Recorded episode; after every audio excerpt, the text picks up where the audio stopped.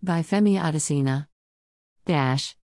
President Muhammadu Buhari has condemned the heinous killing of worshippers Sunday at the St. Francis Catholic Church, Owaluwa Street, Owo Kingdom, in Ondo State.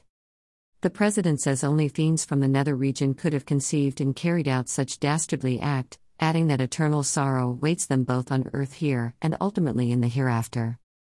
President Buhari mourns the dead, condoles with their families, the Catholic Church, and the government of Ondo State, charging emergency agencies to swing into action and bring succor to the wounded.